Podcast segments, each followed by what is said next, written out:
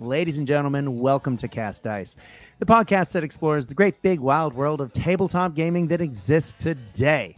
It's been said once or twice, mainly on this podcast, that we're in the middle of a gaming renaissance. There are just too many good games that we can spend our hobby time and our hobby dollars on, and it can lead to a serious case of not knowing what to play next.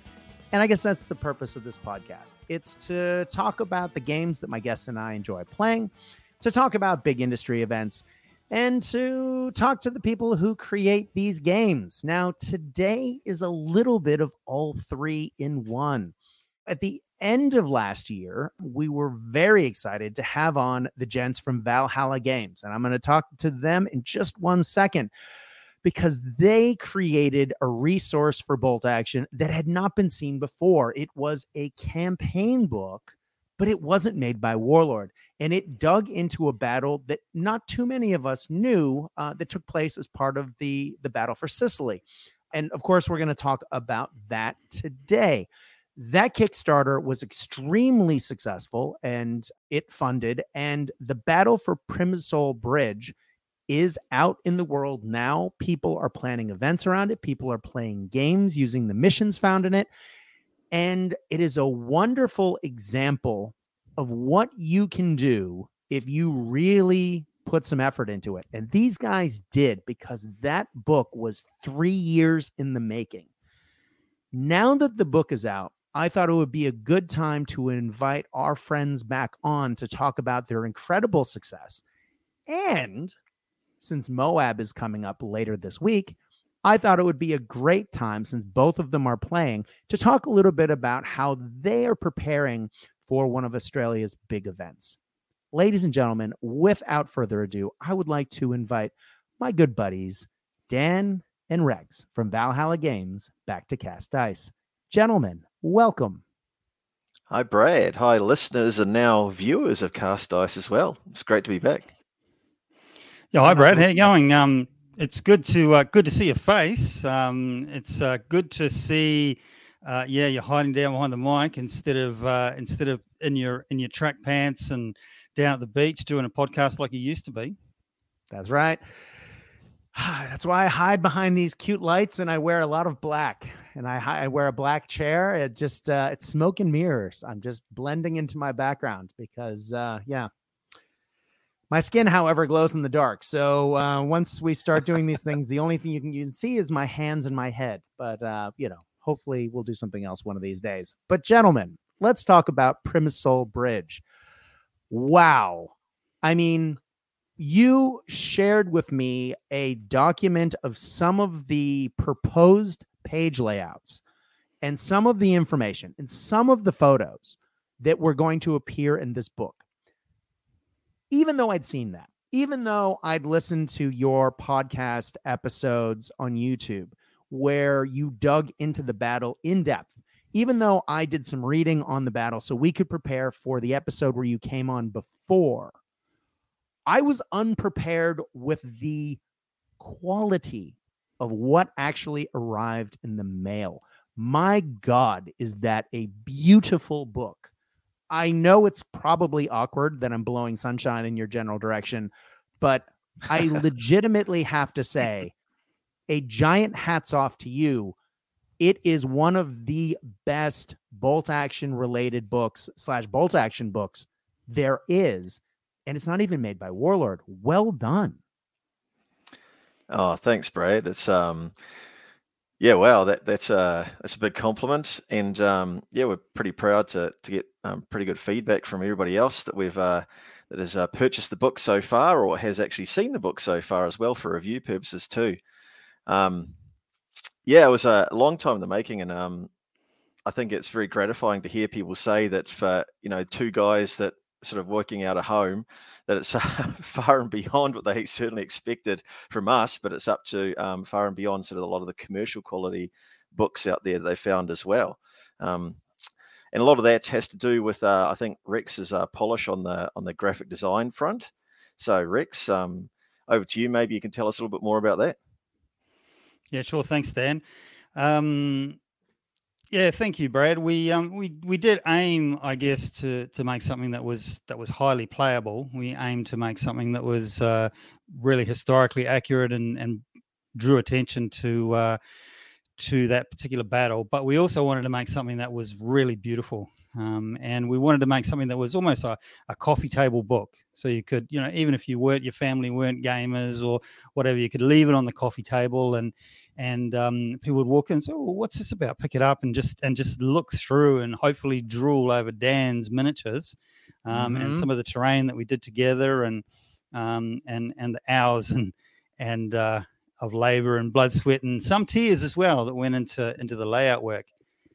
We now know why people don't normally go to that depth with graphic design work for a wargaming book, because oh my gosh, it was a big job. But we're really happy with the feedback, and just having those big images of the miniatures, real close up, high resolution images of the miniatures. I guess our idea is to be able to just get people enthused about to paint more, and the usual cycle. You read, you play, you paint, you read more, and you get more into history, and you paint more, and so the world of wargaming goes round. I do want to draw a couple of underlines and sort of loop back a little bit for just a taste of the last episode. Now, if you have not listened to the Cast Dice episode where we previewed this Kickstarter going live, we go into a fair bit of depth about the battle itself, the units involved, what is expected in the book, and you guys go into a lot of depth.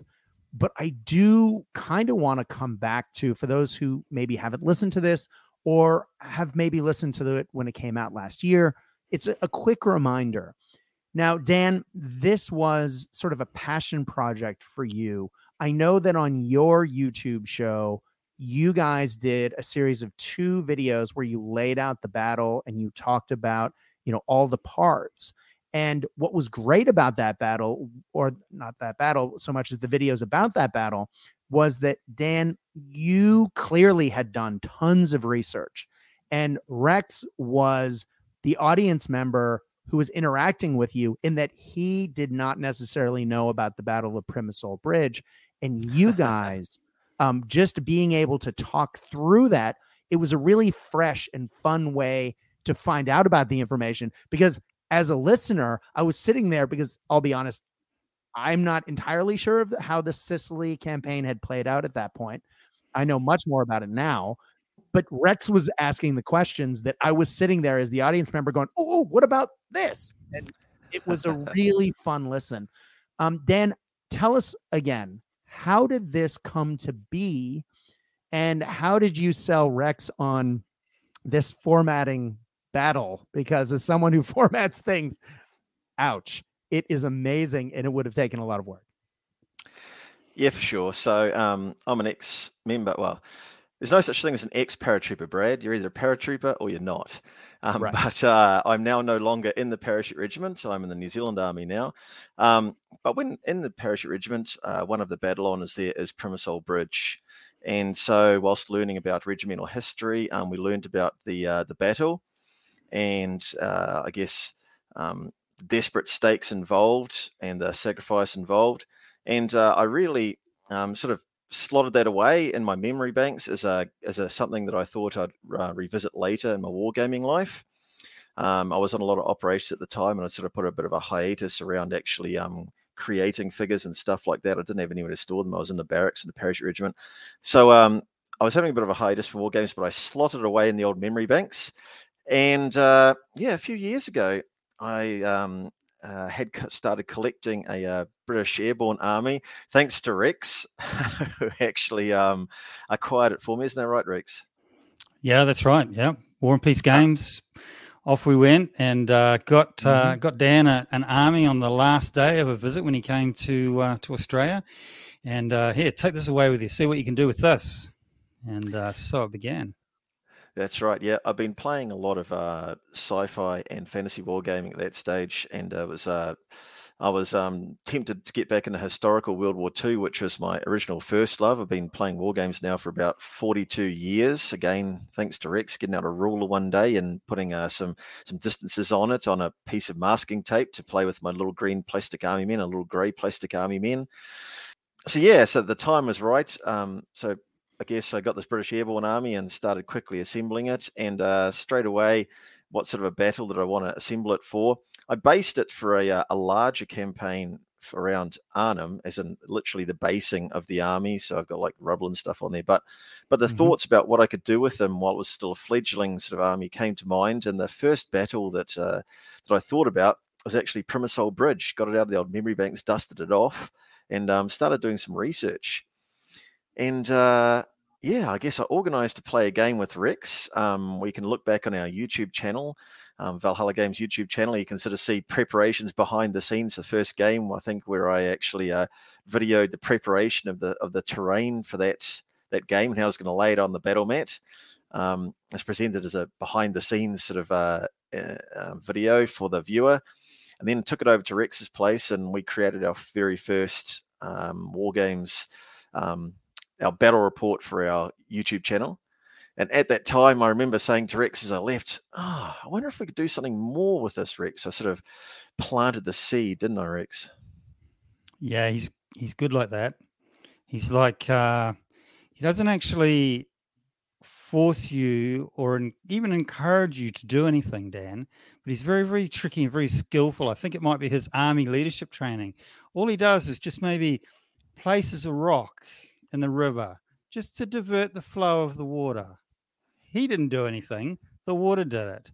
And then before you know it, you've signed up for a 3-year project doing a campaign book.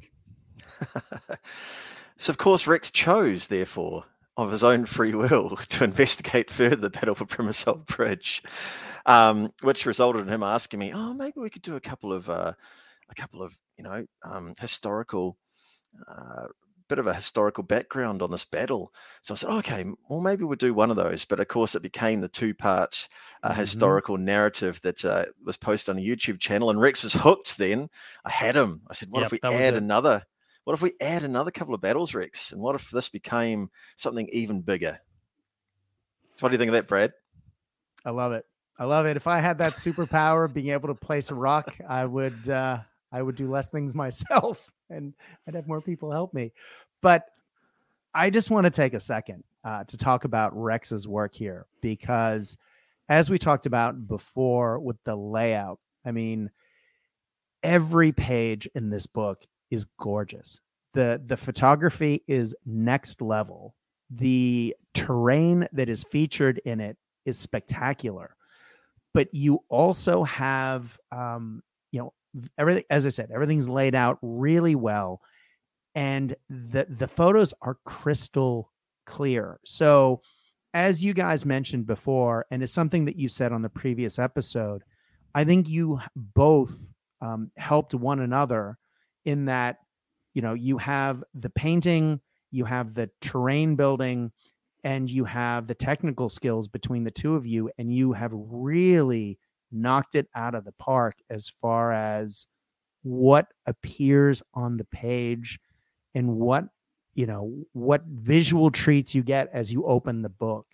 Now, I know you did have help with the famous Fallschirmjäger plane. We talked about that on the last episode. But can you talk about the collaboration between the two of you and how that led to what ended up on the page? Because that is such an integral part of what makes this book what it is. In terms of it, like a general pick a page, Brad, is what you're saying, and then how did we get there kind of thing? Yeah. Like, who was the more predominant miniature painter / terrain builder? And yes, I know the answer to this question. And who did more of the photography and layout and that sort of thing, et cetera, et cetera, et cetera. Well, I can take this one that way. Maybe you could mute Dan so he can't argue with me if I say anything he doesn't agree with. But so Dan painted all the miniatures for the entire book. First thing out of the way. So, my gosh, what a job that was, painting them all up. So well done to Dan for that. I did probably most of the terrain or some of the terrain. Dan did some of the terrain as well. But in terms of the layout, so I'm the guy with the technical skills. So I'm the guy with the big monitor and the nice PC and the software.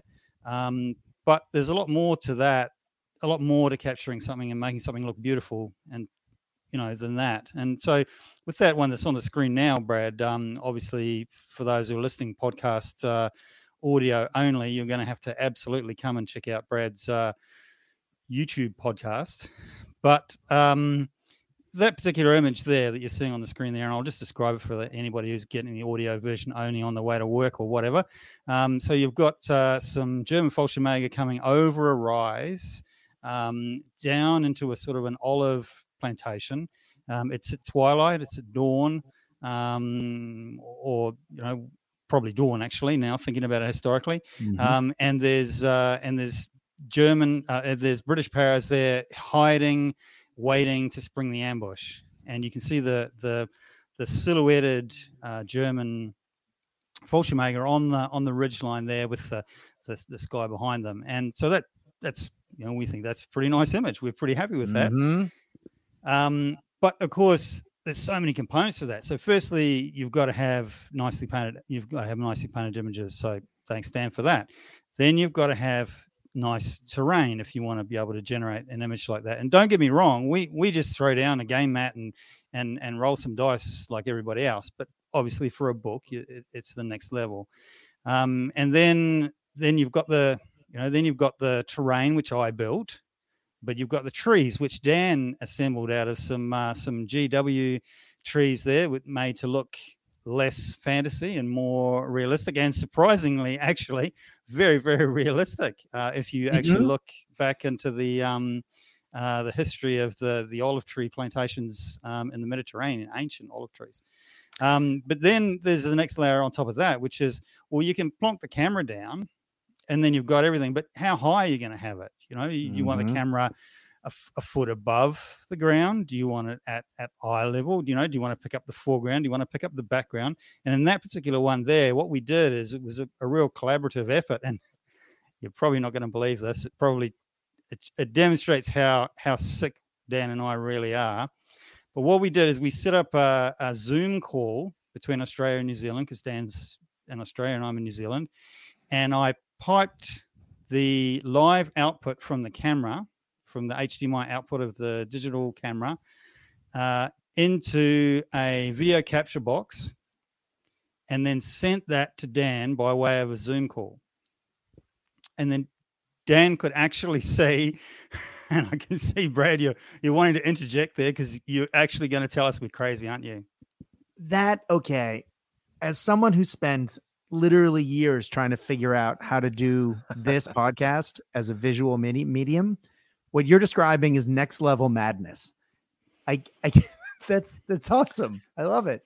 It's Gets even madder than that actually, because so I'm sitting there. We make appointments, online meetings to meet up, like say at lunchtime.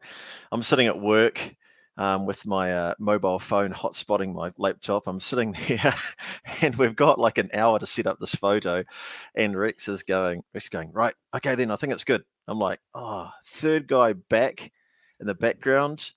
Okay, third guy back. No, other third guy. Okay, move him left. No, Army left, not Air Force left. Move him left a little bit. Stop. Move him back. No, I want more of his left-hand side showing.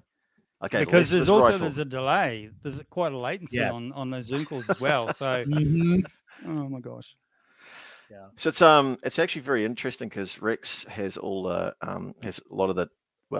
technical competencies are. I surprise myself every now and then with what I came out with technically, but I have the vision of what something should look like, and it's actually quite strange how many of those visions made it exactly onto the paper, thanks to Rex's amazing ability to technically make that happen, and my ability to just somehow an analog style just bashed out and just draw a sketch map, getting it to him to get it 90% set up before we got on those calls, and how much that vision sort of from the very first time I wrote a scenario, the very first time I envisaged a picture, a photograph. I envisaged half these pictures like a year before, didn't I, Rex?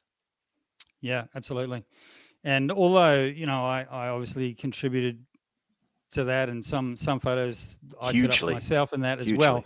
But if Dan has a vision, Brad, if he has a vision, yeah, you don't mess with that vision.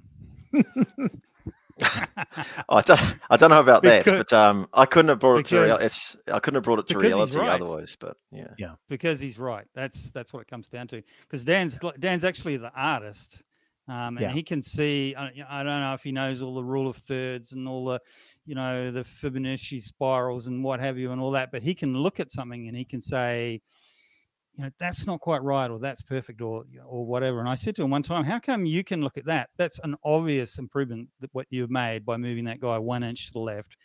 Why can you see that? And I couldn't in this thing. And he said, well, I am a trained observer. And we chatted a little bit about his stuff in the army. You go out in the field and you're looking for things, and there's tricks and skills to being able to see stuff in the field, especially when there's guys shooting at you. You want to be able to see them before they shoot. So let me get this right. Dan is the trained arty observer, is out in the field in Australia, gets the headset, calls in the heat from New Zealand. Everything's all set, sorted. That's how that works. Yep, that's it. How very Bolt Action. I love it. Let's talk about the maps. The maps that appear in this book are awesome. If we actually look at the layout, they're almost a comic sepia feel to some of the photos, and they're digitally created. They are fantastic. As someone who writes missions, I absolutely adore the way you've done your battle maps for this book. Did you create those from scratch, or did you use a program for that? And is this a trade secret? So I don't think it's a trade secret, is it, Dan? No, it's not a trade secret. I think let's give credit where credit's due. So, Rex, you can talk about this one. So the book was progressing, and we had the Kickstarter deadline, and I've got a lot to do, right? A lot to do. Mm-hmm. And I'm staying up till 1 a.m. and 2 a.m. And one time Dan and I met in the middle because he's an early riser and being in the army. He gets up at 4:30 or something like that. I'm still awake. We're able to have a bit of a chat. The time zones helped us a little bit. But I was worried that I wasn't going to be able to do it justice with the battle maps. So what we actually did is, this is the one part in the entire book. So Dan and I, between us, we wrote all the content. We took all the photos, apart from the plane we talked about in the last episode. All the miniatures are ours, all the terrain's ours, but the battle maps we actually commissioned. We had them done by somebody else, and I'm glad I did, because I don't think that I mean I'm sure I could have turned out something nice, but oh my gosh, I don't think I could have turned out something that nice. They're outstanding. And the person now, you have to excuse me, Rocco Espin, a Spanish lady, and she doesn't speak a lot of English either, but she was able to capture Dan's vision from the drawings that he provided to her, and provide, with a few adjustments, exactly what we wanted. And then I received the raw images. I put them into the editing program, and then overlaid all the numbers and the diagrams and the dotted lines of the deployment areas and all of that stuff. So, but yeah, we didn't do the battle mats, and I'm glad we didn't, because they're fantastic. The end result, outstanding. Yeah, wow.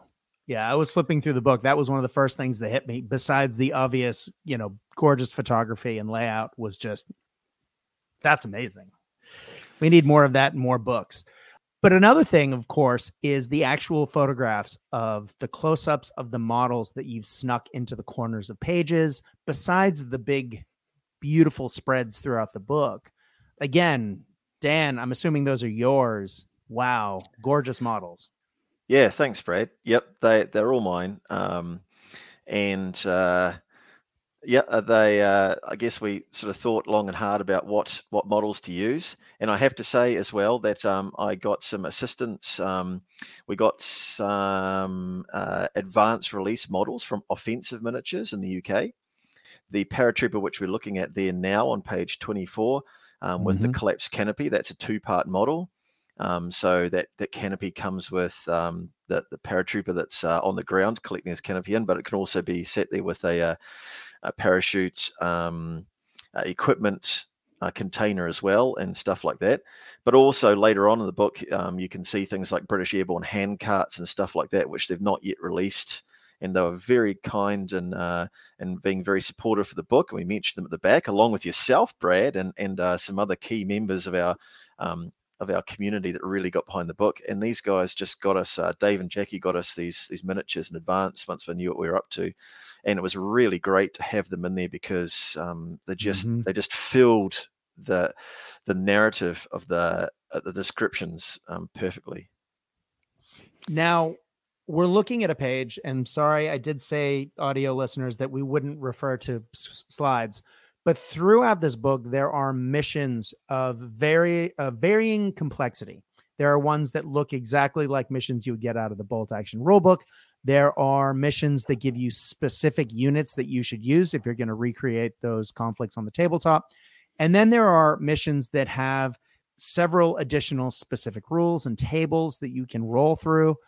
Again, depending on the scenario itself and the situation, you really have given players a lot of different ways to play these battles on the tabletop, which is really nice to see, because sometimes when you open a book and you start looking at the missions, you know, the way that the missions are laid out don't always work for maybe your particular style of gameplay. And the missions in this book really do have a nice variety. And I think that was a really nice touch and something that I didn't know until I actually read through the book after I had it in my hands. Yeah, I'll speak to that a little bit, and then perhaps Dan, because you are the architect behind the missions. But that particular one there, that's scenario one. And one of the things that I love about that scenario is there's only just a very few guys in there. And some of the rules, sometimes, I mean, we love to throw miniatures down on the table, you know, 1,000 points aside and get on with it, 2-hour game, 6 turns and, you know, and we're done. But sometimes you want something just a little bit different. And this is a small game, which is a lead-in, and it actually has impact into the next game. So that the repercussions of this carry on to the next. And these first 3 scenarios are all tied together like that. But it's almost like it uses Bolt Action rules, of course, but it's almost like a different game altogether, in that you have these weird things that happen because you're dropping into unknown territory. You don't know what you're going to encounter. And then all of a sudden you encounter some friends, or you encounter some foes, or you encounter this, or, you know, and it's a lot different to just having that known quantity of 1,000 guys aside. But Dan, did you want to talk a little bit more about the scenario? Yeah, I think the format of the book, which is a real zoomed-in focus on a particular battle, really supports a campaign more so than some of the campaign books out there for different systems, which say they're a campaign, but actually the battles in there or the engagements aren't really linked in with each other. They therefore don't affect each other as much. Whereas our zoomed-in look at the Battle for Primosole Bridge allows us to really have the knock-on effect for the effects that you've created or suffered in winning or losing that battle, that engagement, flows on to the next part of the next engagement within that greater battle, and you've got some benefits from it or some minuses from that. And it also throws in there some historical factors as well. And so we come up with basically progressing along that timeline as it did in the actual thing. And people have really given us really positive feedback on how much the engagements and the scenarios link into each other, and how much they really appreciate it. They feel like they're really playing a campaign. Yeah, it's awesome. And I also like that not all of them do link. So if you want to pick it up somewhere in the middle, you can do that as well. Of course, you could always just pick up a scenario and say, I'm not using the rules from the previous one. But yeah, great stuff.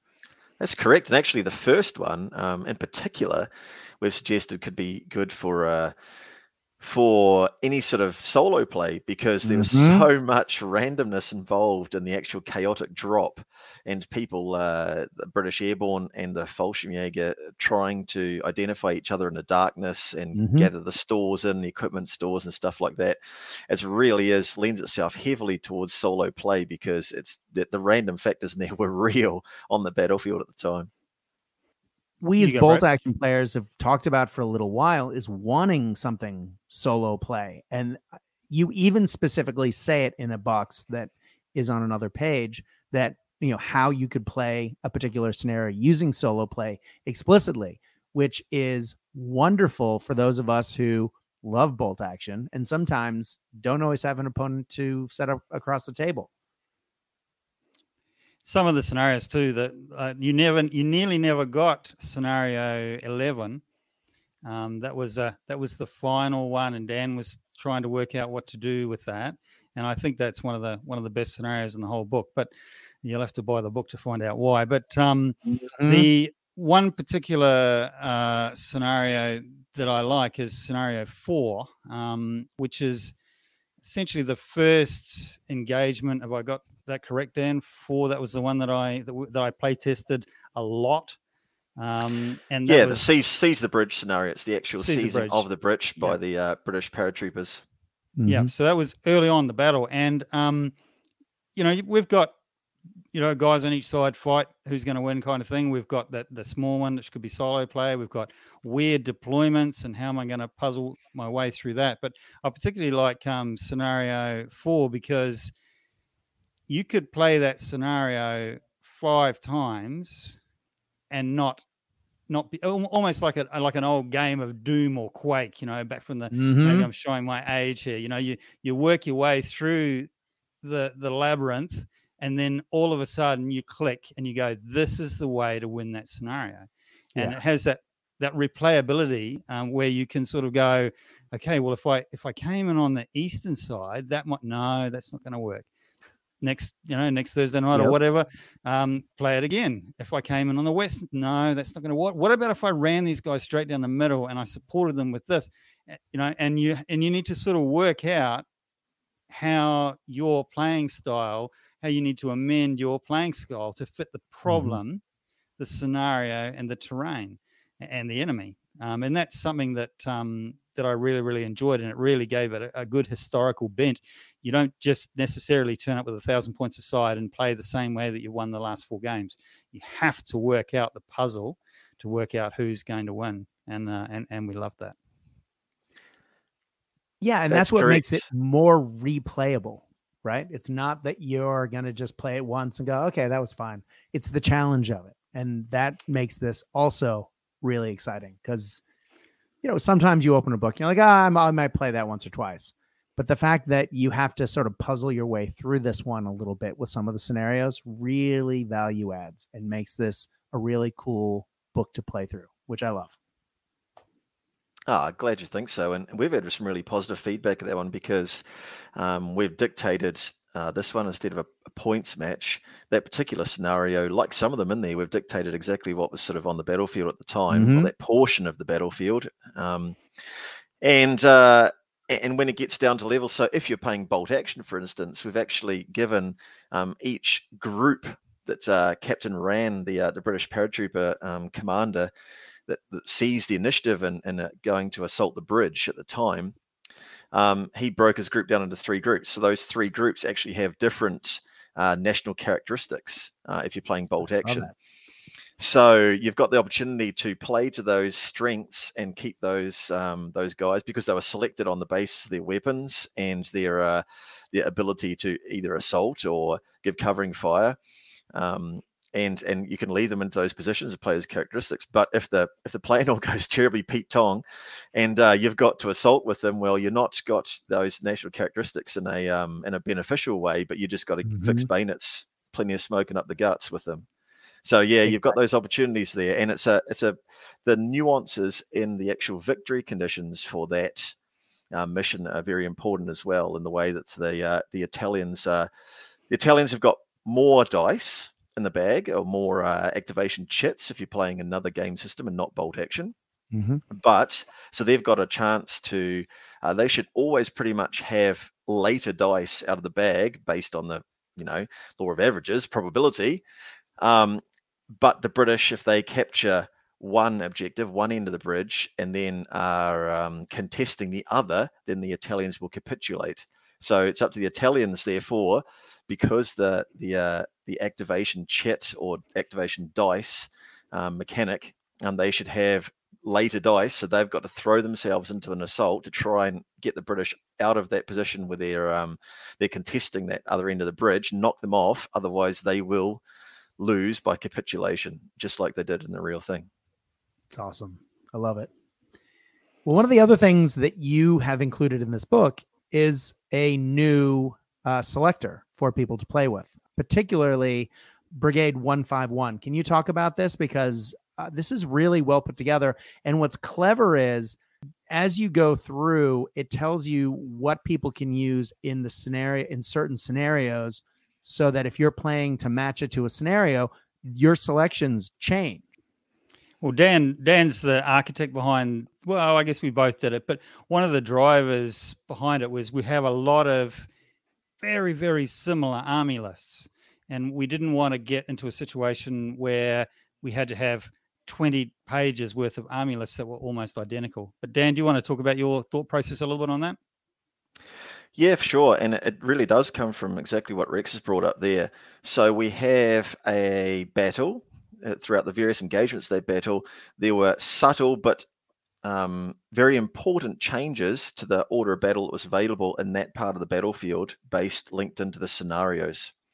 So, for instance, an airborne force that was on the features overlooking the bridge, the Johnny features, they therefore captured some machine guns off the and actually a light howitzer off the Italian defenders there. However, for various reasons, range and the fact they had no communications to the bridge, they couldn't bring that to bear on the bridge. However, back on the bridge, the British defenders there, the British airborne defenders there, had only one Vickers machine gun and one mortar available to them. But then they also captured some Elephantino guns. So as the battle progresses, various things become available or unavailable as they were destroyed by the enemy. So we've got a bit of a matrix to try and describe visually in a word format. We've got a matrix by scenario of what becomes available to the player by scenario. And sometimes, in the case of 151 Brigade, and one of the characteristics of 151 Brigade is that it's pretty unique in the fact there was all three battalions in that brigade were all made up of Durham Light Infantry. And the way they behaved during that battle, the way that the soldiers were led during that battle was differed between the different battalion attacks. And so we've reflected that in suggestions to the players, how they would relate that to their command ability of their officers based on the way that they were led on the historical engagement. And for bolt action, that's simply reflected in veterancy of the units. So we've limited the breakdown of the units. So we've swung the units in regard to selection of officers' veterancy, and also the veterancy of the units underneath them, so that in some engagements, they'll be swung towards inexperienced and regular, and in other engagements, they'll be swung towards regular and veteran. And 151 Brigade is a pretty senior brigade. They did have significant reinforcements, however, in both officers and men, and that affected how they actually performed on the battlefield. And so that veterancy has become important, flowing on into the actual selector. It reflects the real thing, and it reflects the friction on the battlefield and the decision processes and how they were carried out by the soldiers at the time. Yeah, I'm blown away at the detail that you've put into this. It is really outstanding. Thanks, Fred. We have not talked about here, but it is something we talked about at length last time. There are QR codes within this book that you can scan, and you can watch battle reports, or you can find out more information about the particular parts of the battle as you go through the book, which again is a technological feature unseen in a bolt action book previous to this. The level of detail that you guys put into this book is outrageous. And if you have not seen this book in person, I strongly recommend you go to valhallagames.net and you look about getting yourself a copy. Guys, you clearly have knocked it out of the park. I am gushing over here with how much I love this book. But I can't help but notice, in the upper right-hand corner, it says book one. That's right. I'm hoping for a book two, but I understand that it was a bit of a Herculean task to create this. Were there anything, I mean, clearly you've learned a lot of lessons as you've gone through this. From a production standpoint or from a creation standpoint, is there a book two? And if so, what were the big lessons you took out of book one that you're looking forward to implementing with book two, knowing that no plan survives contact with the enemy? But clearly we learn from our experiences. Do you want to take the first part, Dan, about if there is another one coming, and then I'll maybe chat a little bit about some of the technical lessons that we learned? Absolutely. Well, I'll tell you what, I'm gonna take a little bit of both, but there will be another book coming. Absolutely. We hope yet another book of more after that as well. So I've started work. I've got a bit of a short list of theatres and battles that I'd love to work through. And obviously things come along and they stimulate your interest to do some historical research into further ones as well. I've got one at the moment that I won't divulge entirely what it is. I can tell you that there are air, sea, and land elements, and it is in World War II. And I'm really looking forward to getting more of my thoughts out on paper and seeing where that takes us. There have been other ideas as well, and I have to say I've got a bit of rigorous sort of process now of working out if something's going to be suitable or not. And it really involves the very first step is actually fleshing it out historically. You can be inspired by a movie or whatever the case might be, or someone recounting something, but then getting into the historical detail and then going, this is interesting enough. I mean, just by the variety of the forces you see involved during this book, during the Primosole Bridge engagement. Right. Yeah, absolutely. You can see in there that all the different types of forces involved, that variety makes it really exciting. And not everything passes that litmus test. Have we got a different change of environments, theatres, terrain, forces involved? So to me, it's got to be something really stimulating like that, or a real progression during the battle that's going to make it exciting. Yeah, exactly. The other thing is, you asked if there's anything that we've learned. So I'm going to, before Rex goes on about technically what he's learned, I've learned one thing. So remember when we came up with the Kickstarter and we said, very honestly at the time, we said that, it was 90% finished. Well, I've learned that 90% finished will actually, the last 10% of the book is really, really time consuming. And that was completely honest. We were 90% finished, but I tell you what, that last 10% is the grind. It is really where the metal meets the meat. In regards to hand-to-hand combat with creating a book. What do you think, Rex? Yeah, absolutely. I mean, we did, we had a lot done, but we learned some stuff, especially technically. One thing is, I've taken almost all the images. One was taken, one of the best images in the whole book was taken by Dan's lovely fiancée. So that's right. Thank you, Justine. Yes, but we started out, and I thought my images were pretty good, right? And you've got some of them in there, Brad, and they do look pretty good. But there's this thing in printing called the 150 DPI rule. So you've got to have a certain resolution to be able to be good in the book. And that was fine until you start zooming in. So you take an image of a 28 millimeter figure and you zoom, and you take that photo, and then you start zooming in, and you want that photo to be 4 inches high on the page. That requires a lot more technically than what we had initially started out when we first started 3 years ago, started taking photos. So we had to learn techniques and also that front to back in focus thing. So one of the later books in the later game tables in the book is our realistic Primosole Bridge image, and that is a 9-foot game table. Okay. And if you want to take a photo of some miniatures or a tank on a 9-foot game table and you want it to be in focus all the way from the front of that game table to the back of that game table, and you want it to be 150 DPI, which is required for the print to be able to get it out, that is a task. And so we learnt that. Yeah, that sounds painful. As someone who has a camera that's pointing at his head and it took a long time to get it to focus on one big head, let alone at that resolution, that's you are more than a man for me, sir. That is outrageous. Yeah. Looking at the photos too, when you look at some of the production in some of these books that are put out by larger companies, we take it for granted. We say, oh, that's a great photo. Look at this. Look, all these. As you guys said earlier, and this is not me disparaging you by any means, you are two guys in separate offices in two separate countries. That you don't have a giant design studio behind you. Yeah. You don't have the corporate resources to get the photography to look like the big boys is I can't understate or overstate what an accomplishment that is. Thanks, Brad. That's a tick box now. So flattering.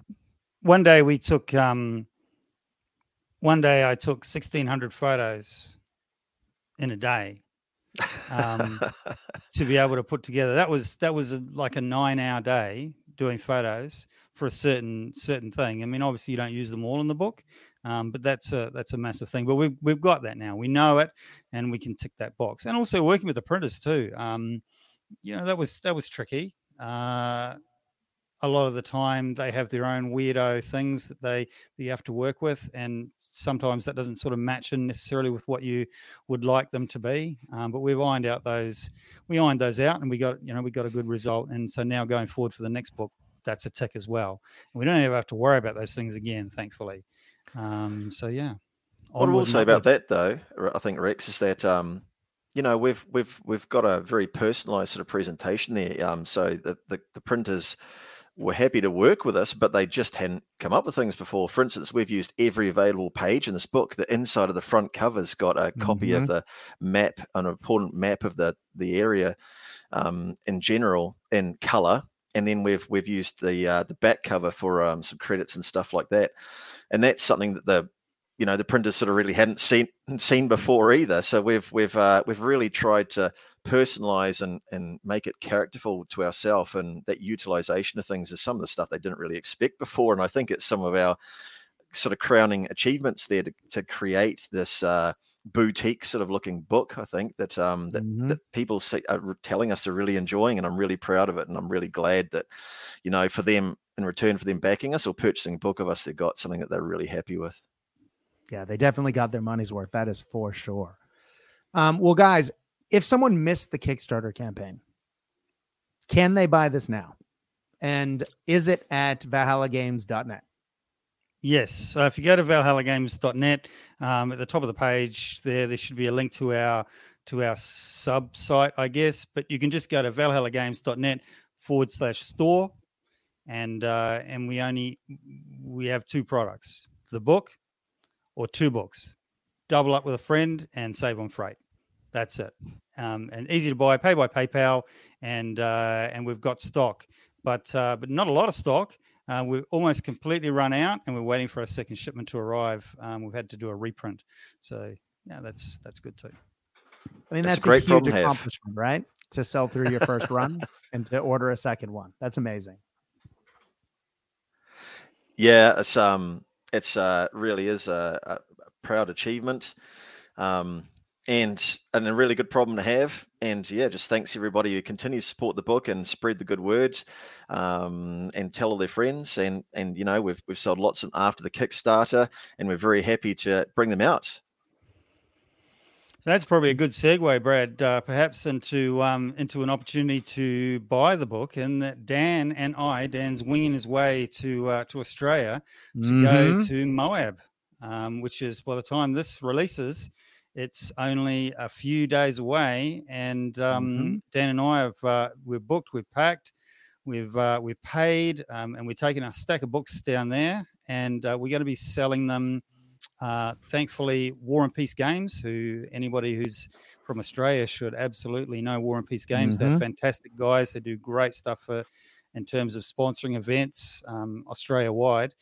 So you need to get on down to their stand and have a look for your not only your Bolt Action stuff, but any wargaming stuff that you want to buy when you're there.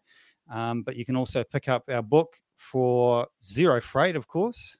And we're actually going to be doing it for $50 Australian even. So that's even a little bit off the price, retail price, buying it direct from us. So thanks very much to Ian and Sean for that. Tell them we sent you. And get your wargaming goods there. Brilliant. Yeah, they are proud supporters of all the big Melbourne events as well. Literally, we just recorded an episode talking about the upcoming Operation Bear and Jump to Action. And of course, War and Peace Games supported both of those events extensively. And again, I can't imagine the Australian Bolt Action scene doing what it does without all the support from those guys. Because they work so hard to work with tournament organizers and to help those of us trying to build the community to really have the tools and the prizes sometimes to make that happen. So again, War and Peace Games, if you're looking for anything in Australia, ladies and gentlemen, please go. Ian or New Zealand via the website. Oh yeah, of course. Sorry. Yep. I'm very Australian. They even have subsidized freight. So what's not to like? Exactly. Yeah, they're very good. And them selling our book at Moab is invaluable to us because, of course, it lets us take part in the games and meet more people. Well, gentlemen, let's shift gears and let's talk Moab, because this is an event that, unfortunately, I was going to and then, unfortunately, had to pull out of due to some housing issues. I'm pulling up a lot of carpet, unfortunately, during my school holidays, and it has eaten my life. However, with Moab, it is a really interesting event.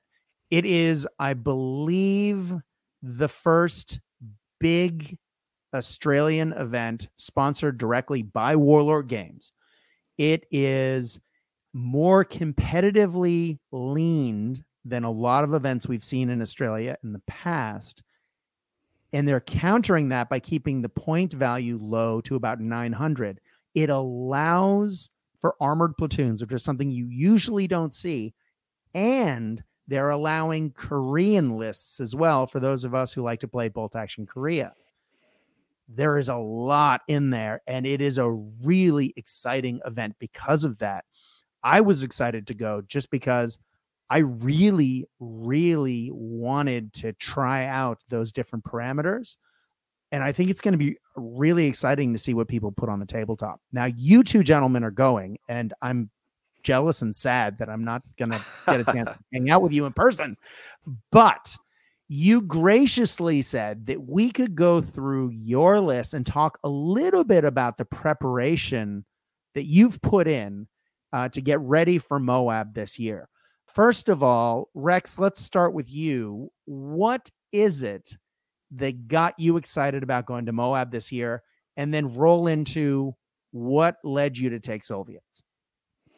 So I've been, Moab's been on hold for a couple of years due to COVID, like a lot of events. And so it's fantastic to have it back. But the last few times that I've been, just the guys there have been, I mean, it is a gaming weekend, like other games are available, but of course, Bolt Action is the best game in the world, according to us. But yeah, so the guys that we've played with have just always been so friendly. And when I was getting into Bolt Action, a couple of roll some dice, didn't really have much of an idea what was going on. People would very quickly switch into a supportive mode and kind of, rather than trying to thrash you to death, they'd say, oh, are you sure you want to move? And, it's just so nice. I mean, I remember last time I went, which must be 2 years ago, I brought along a list with a inexperienced mortar and a spotter, right? Oh, so I don't know how I managed to get that list going, but the bloke that I play with, very very nice guy, said just very quietly, "Hey, are you sure you can take a spotter with an inexperienced mortar?" "Well, I don't know. Let me have a look at my book." And sure enough, I couldn't. But there's no animosity or problem or anything. He was just helping me out. And so just the fact that you can come along as a new person to the game, which obviously we're not now, but back then, and just have a friendly game. And obviously at the top table, they're going hard as well. So you've got absolutely everything. What's not to like? And I took my son along a couple of times as well, and you know he would just wander through and buy a few D20s and enjoy some painting, and it's just a really nice all round sort of gaming weekend. So that's Moab. That's why I love Moab. So in terms of my list. Soviets.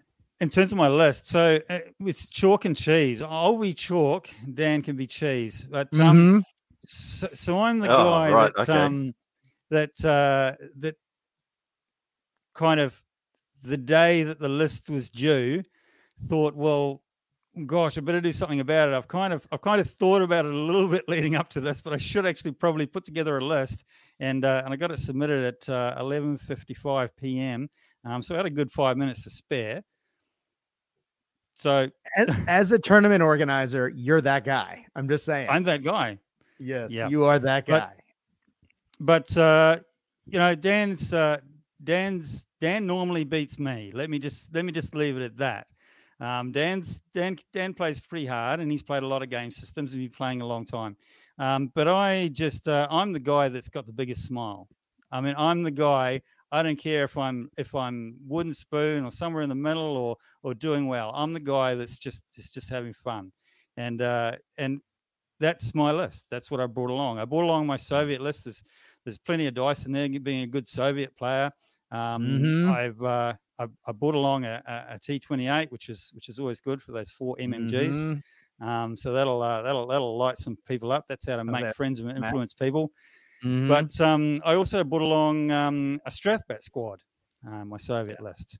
And I didn't have to upgrade them to shirkers and make them roll extra every time I wanted to give them an order. But I just love the idea of it. I just love the idea of my guys, like from that movie with Jude Law. Enemy of the Gate. Enemy of the Gates. Yeah. So one man gets the rifle. The next man gets the bullets. When the first man falls, the second man picks up the rifle. I just love that. So I got a squad of guys, 12 guys, and there's only 4 rifles. And they've been upgraded, or should I say downgraded, so that they're shirkers. And every time I need to give them an order, they either get an extra pin marker on them, or even if they don't have any pin markers, they still have to take an order chest. And when they get rolled over by someone or they run away, I'm gonna be just laughing. Yeah, especially after the most recent FAQ. Yes. Let's actually talk through the list specifically so people know what we're talking about here. We have got a senior regular lieutenant, first lieutenant. We've got a decked out NKVD squad, which is something you don't hear too often. And that is a 10-man submachine gun squad with fanatics. Oof. We have a 7-man rifle. That's quite nasty, that. The fanatics and the SMGs, some of that Eastern Front close combat, nasty Soviet action. So looking forward to that. You're the only other person I've seen who's run that NKVD squad, and I assure you, it is wonderful. I love it. I had an NKVD army at one point, and ouch. You have a 7-man inexperienced green unit. You've got the commissar. You've got 6 tank riders with SMGs. You've got an LMG squad with 5 guys, and then 2 LMGs is regular, so it's one of those objective sitters with 2 LMGs to kick out the shots. As you said, you got the Strafbat, which is 12 dudes, 7 of whom are unarmed.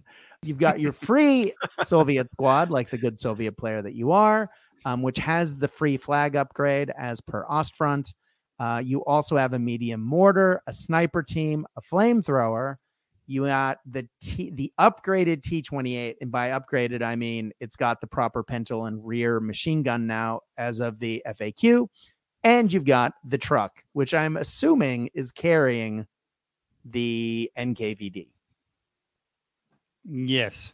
That's why there's only 10 NKVD guys, so I can fit them in there, and then the flamethrower squad just for that close combat.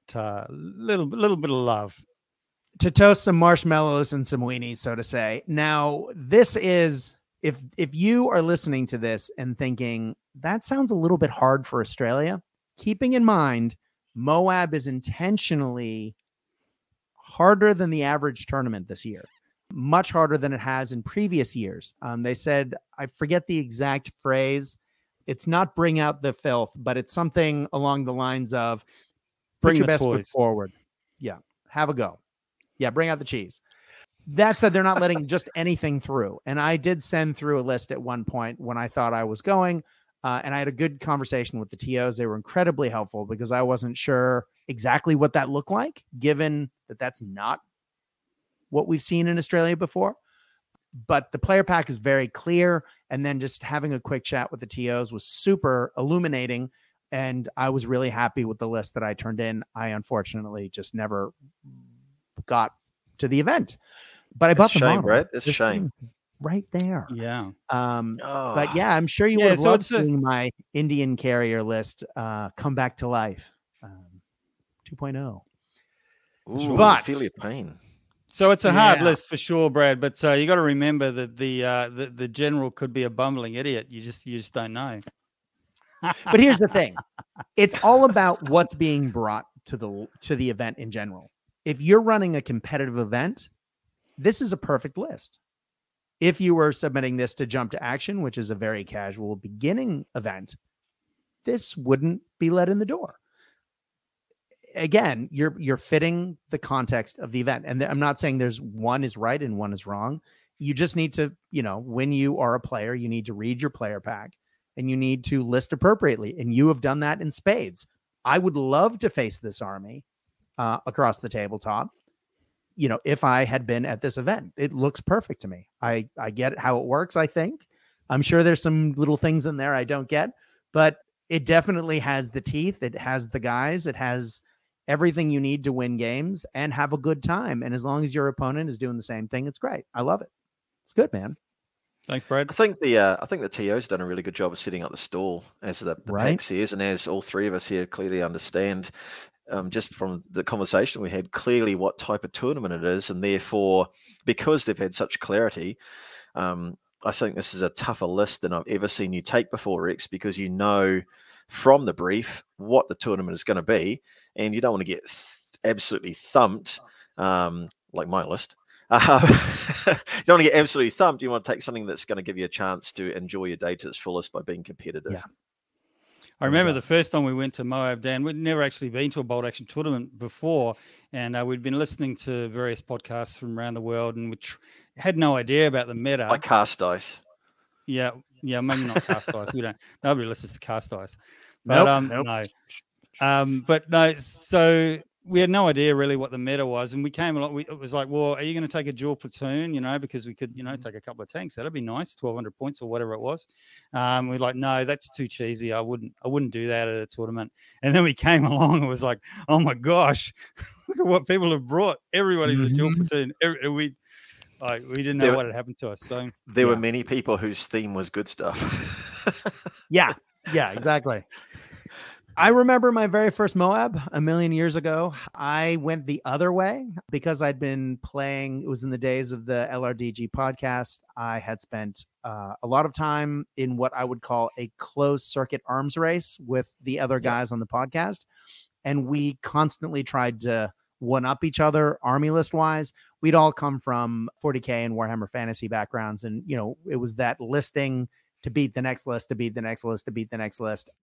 But I turned in an army list for Moab, and the TO said, "Are you sure you want to turn this in?" And I went, "Yeah, I guess. Is it wrong?" And he went, "No, it's just a lot harder than what we were expecting. And I went, oh God. And I toned it way back and I turned it in and I showed up on the day and I was still I still had one of the roughest lists there.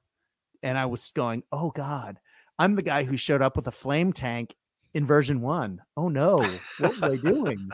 Now you got me worried, Brad. I haven't had this list. I haven't had this list approved yet, by the way, at time of recording. We'll see. Yeah, I can't imagine this would get knocked back. Given what I turned in and what got approved, this looks entirely sensible given the context of the event. I think it's perfect.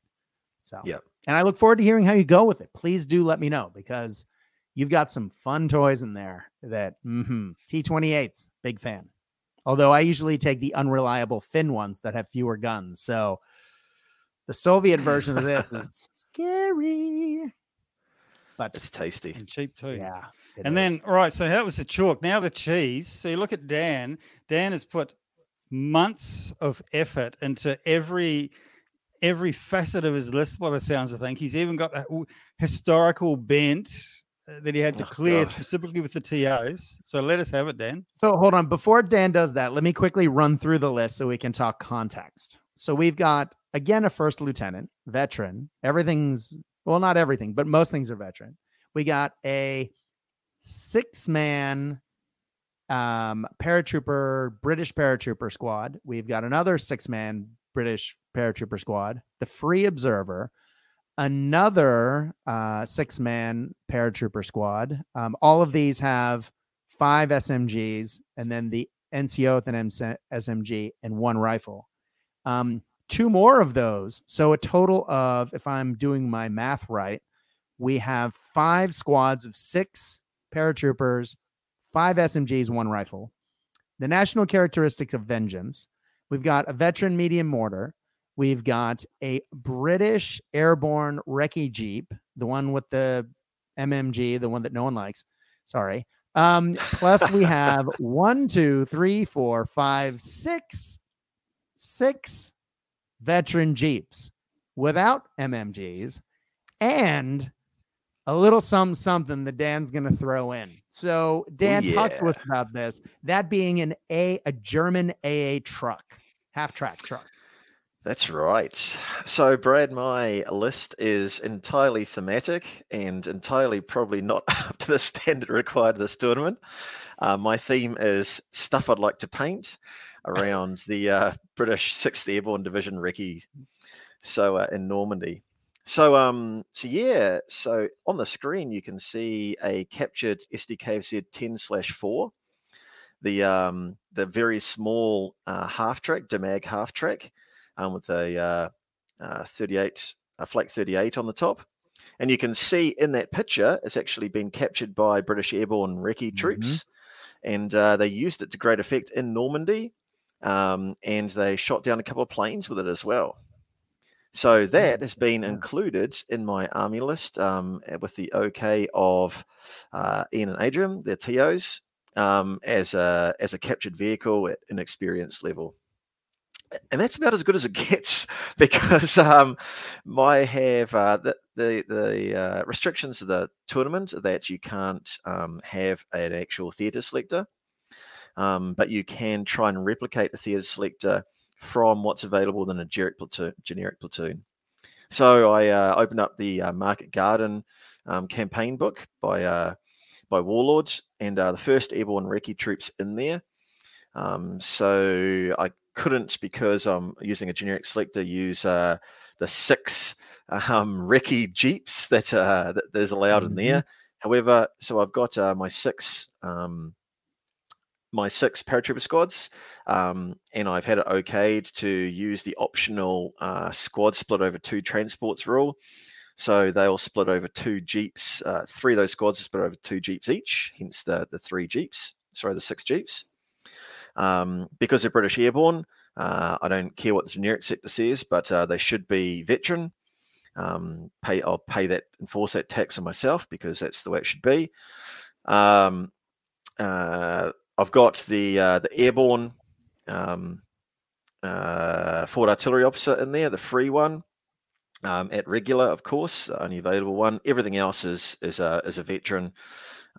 So I've taxed myself in there. And yeah, I've just really tried to create that 6th Airborne recce troop with that captured vehicle, really thematic. I am not going to get a chance to even play with it before the tournament, except if I manage to fit in a game with Rex the few days before I get there. So that will be interesting. It's just all been about what I can get on the table, really. And I was very fortunate to win the Rubicon sort of Facebook page header that got me part of the actual Flak 38 to go on top of this. On top of my Sd.Kfz. 10/4 moving the right way that I purchased. So Rubicon nice to give me that as my prize for winning that with a photograph that was a lovely photograph that Rex had taken. Thanks, Rex. So I carry away the free models. Rex just puts the effort in for the photograph. Brotherly love, Rex. I think it probably took you longer to paint it than what it did for me to photograph it, but I like your idea, Dan. So is your theory on list building, if I can find a photograph of it, if one existed in the war anytime between 1939 and 1945, then I can take it in my list? Is that your theory? That's right. I tried to include a German infantry squad that were doing the MC Hammer dance on the ice, that famous meme photograph, but that wasn't a troop selection, unfortunately. That's awesome. Love it. I really wanted to include this. This is actually the reason why I've got it in there. It would be more sensible gameplay wise to include the Polston cannon, which is obviously it's also a light autocannon as well, but being able to take it at veteran, I wouldn't have a built-in minus to hit, and would have been harder to kill, but I just really wanted to get this vehicle on the table and just highlight a little piece of history for people, really. Yeah. Now, when you're using the looted rules for this, is that using the unreliable rule, or are you just taking it as inexperienced? Is it using the rules out of the partisan list, I think is what I'm asking. So I've just been told it has to be inexperienced. So that's good. Makes it a little less fragile. Mm-hmm. And hopefully being a half track, it might be, and everything else is wheeled or on foot. It'll probably be the one thing that can maneuver into position over some hedges that you inevitably find at a tournament is a breaking line of sight. And then we'll promptly miss. But that's the theory behind it. Sorry, I'm looking forward to seeing how both of these armies go. And Moab in general. This is a really exciting event. And I know that they've just recently opened up, last week, I believe they opened up more spots. So now even more people can play. And I did take a long, hard, longing look at the work I had to do in my house and then at plane tickets and said, I sadly can't do it. But those viewers of the video format, and sorry, Bray, we're breaking a rule about not doing anything on video that we wouldn't be on podcast, but those podcast viewers at home can see my my peppered stubble beard that I've grown here, and that's because I haven't actually there we go, George Clooney, eat your heart out. Those of you wondering why, because I'm normally clean shaven, especially for my job, is because I've got a and if I can delicately balance this, it's because I've got a whole tray of, there we go, they'll fall off for me, of airborne jeeps to paint up. So there's been no things like sleeping, washing, shaving, nothing like that, just fit in the whole army basically painted before I go. It's tradition. Yes. Why be relaxed in the build up to tournament, right? That's right. Now, Rex, have you painted you, because you're that guy who turns in your lists 10 minutes before, 5 minutes before it's due. How close are you? I'm a bit like you, Brad. I've got big actual real life stuff on at the moment, work commitments and all kinds of things going on. So that's why I didn't just decide to have a whole new army. I've recycled some of the stuff that I've got before. I 3D printed some new models and that. But after I submitted it, because I only had 5 minutes to spare and I was worried the internet was going to drop out or something, as you do, Murphy's Law. But I actually went through and did a bit of a model count, and I realized that, in fact, contrary to what Stalin said, we do not have more men than they have bullets. And in fact, I have to paint up two squads in a week and a half. So, and I'm a slow painter. Yeah, you and me both. Very slow. So yeah. I'm a bit worried about that. I'll start that anytime soon. But yeah. So winter service, they're not too bad. Yeah. Well, I've only got 6 airborne jeeps and an Sd.Kfz. 10/4 to paint. So yeah, what could go wrong, right? I'll tell you what could go wrong, Dan, and I've remembered it from the first time you told me. Do not, at the last minute, on the night before, reach for the clear coat and accidentally spray them with Brack Citadel primer. Do not do that. Don't do that at home, everybody, because that is sad. Oh, that is, yeah. Oh, I did that with terrain over Christmas, except it was with Wraithbone. And I just, was not happy about that. But thank God it was just a house and I hadn't glued the roof on. So I just had to paint some shutters and a door and I was fine. But yeah, my wife thought I died or something horrible had happened because I may have been using some colorful language out front of our house at a very loud volume. But anyway, Dan, Rex, thank you so much for coming on. Valhalla Games is just kicking it. Kicking the goals when it comes to Primosole Bridge, and I can't wait to see what you guys come with moving forward. Thank you again for coming on, and thank you for the kind words in the back of your book about Cast Dice. But more to the point, thank you for creating this wonderful book, and I look forward to seeing what you do in the future. Thank you very much for coming on today, guys. Thanks, Brad. Good to talk to you as always, and definitely we'll have to catch up and roll some dice at some stage soon. Count on it, man. Hey, I hear Melbourne's a great place to visit. I'm just saying. I hear that. Sounds good, Brad. And I heard there's Puckapunyals out your way, and there's plenty to see out that way too. There is. But, I have not been to the Tank Museum out here yet. Yet is the word in that sentence, ladies and gentlemen. Now my wife wants to go, and I'll leave that story for another day. But we are going to go, and we'll be soon. But yes, come to town. We can go. I hear it's not too far. Yeah, that sounds good. One day, definitely would love to come and roll some dice with you. And my friend Tony and Harry Turner's awesome photographs of the Army Museum up in Cairns, I think, have inspired me to maybe get up there as well. So I haven't even broached that to Rex yet, but I'd love to. That just sounds fantastic. Fly up there, and mind you, I saw the receipt for your flight from New Zealand, Dan. That wasn't too happy. You might have to save your bickies before you can come across again. Yeah. That wasn't my intent. I sent you the wrong thing, actually. Sorry about that. But Brad, honestly, as a stalwart of the community and someone that during the 3 years of preparing this book for our community too, you kept one of the people in the community, so many other guys over there that have really been keeping the community pumping throughout COVID and lockdown and stuff like that. Just as one part of this community that we're happy to bring our book to, and we're so pleased and proud that people have enjoyed it.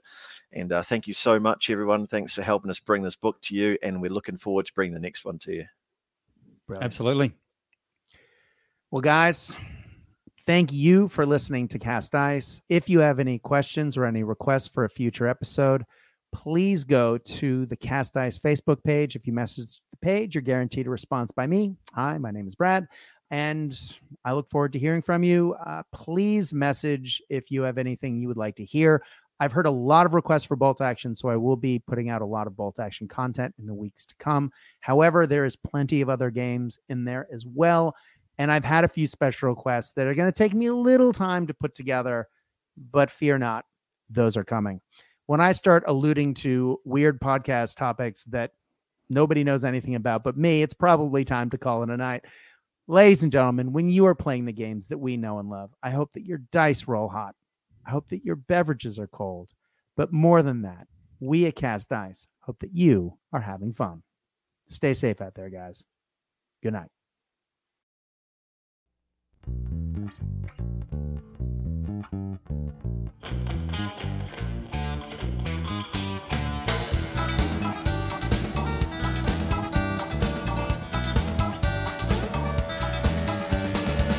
Another day rides in battle. Why?